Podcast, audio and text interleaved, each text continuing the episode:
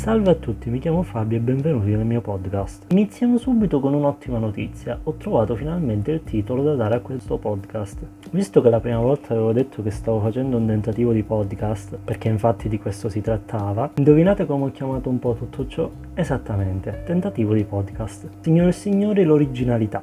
Un'altra bellissima notizia, nel momento in cui sto registrando, è arrivata giusto 30 secondi fa l'email che mi avvisava che è stato appena pubblicato il primo episodio. Spotify è un'altra piattaforma. Il primo episodio, nel caso non l'abbiate ancora sentito, è quello che parla dei Maneskin. Se secondo me sono rock o pop, vi consiglio ovviamente di andarlo a sentire qualora non l'abbiate ancora fatto. Ma non perdiamoci in chiacchiere, di che cosa andremo a parlare oggi? Perché i giovani non ascoltano il rock? Allora, vi potrei dare 800 milioni di argomentazioni diverse, perché ai giovani non piaccia particolarmente ascoltare il rock. Andrò direttamente al sodo. Io non so se voi che mi state ascoltando, che siete tantissimi, lo so che siete tanti, quelli che mi state ascoltando, sì sì come no, io non so se siete dei frequentatori assidui di Twitter, ma non c'è bisogno. Se vi capita comunque di passare un po' di tempo su Twitter e seguite alcuni millennials, vi sarà sicuramente capitato che uno di loro abbia chiesto che musica mi consigliate e un altro gli risponde ok, che genere? Sempre, dico sempre, la prima risposta che esce fuori, indovinate qual è?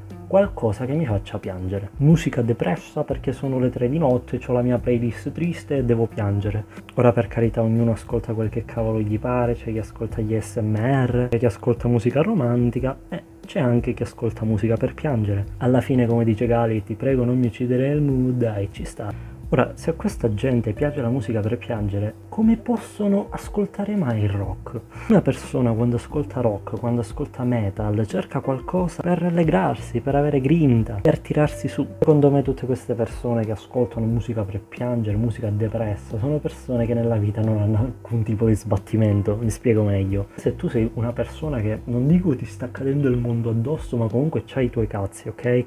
Hai già i tuoi problemi e tutto quello a cui devi pensare non penso proprio che vai a sentire canzoni per piangere, perché già hai da piangere per i cavoli tuoi.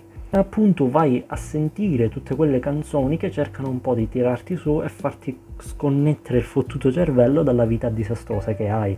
Quindi lo ripeto, sulla base di questa affermazione, chi ascolta musica per piangere è una persona che non ha assolutamente nessun tipo di sbattimento nella vita. Cioè, almeno io personalmente non mi è mai capitato di sì, voglio sentire questa canzone perché mi fa piangere. No Può sicuramente capitare che mentre io stia ascoltando una canzone, quella canzone mi susciti delle emozioni e mi faccia piangere.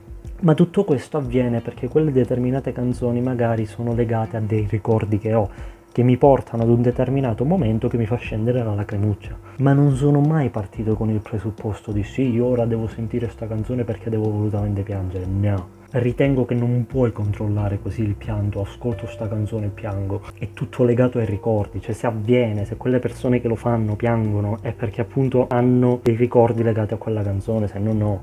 Perché poi ci sono quelli, eh sì, ma il testo, ma è sempre là. Il testo, ok, può colpire, ma comunque ci deve essere sempre un'immedesimazione. Immedesimazione che è sempre legata ai ricordi, quindi ritorniamo sempre a quello che dico io. Secondo me negli anni il successo della musica rock è andato scemando sempre di più con l'arrivo degli anni 2000 perché semplicemente il tenore della vita è migliorato. Quindi migliorando il tenore della vita ed essendoci meno sbattimenti come abbiamo detto prima nella vita delle persone e quindi apparentemente quest'ultime sono sempre più allegre, non riescono quindi più a piangere e quindi sono alla ricerca di canzoni per piangere. Quindi aspetta, tu stai insinuando che chi ascolta rock e metal è una persona che già piange per i cazzi suoi, c'ha la vita di... Sì, esattamente, sto dicendo questo. Infatti fateci caso, tutte le persone che ascoltano rock e metal sono persone dai 30 anni in su, che hanno una famiglia, che hanno dei mutui da pagare, che hanno degli sbattimenti, che un quindicenne fottuto su Twitter che vuole canzoni per piangere non potrà capire né ora né mai, almeno finché non arriva a quell'età e prova quelle cose. Quindi signori, siamo al termine di questa puntata, che è stata veramente molto breve, ma alla fine non c'è nessuno che mi dica che io debba superare per forza tot minutaggio. E poi ritengo anche che se faccio podcast troppo lunghi potrei anche stare sulle palle a qualcuno, quindi no.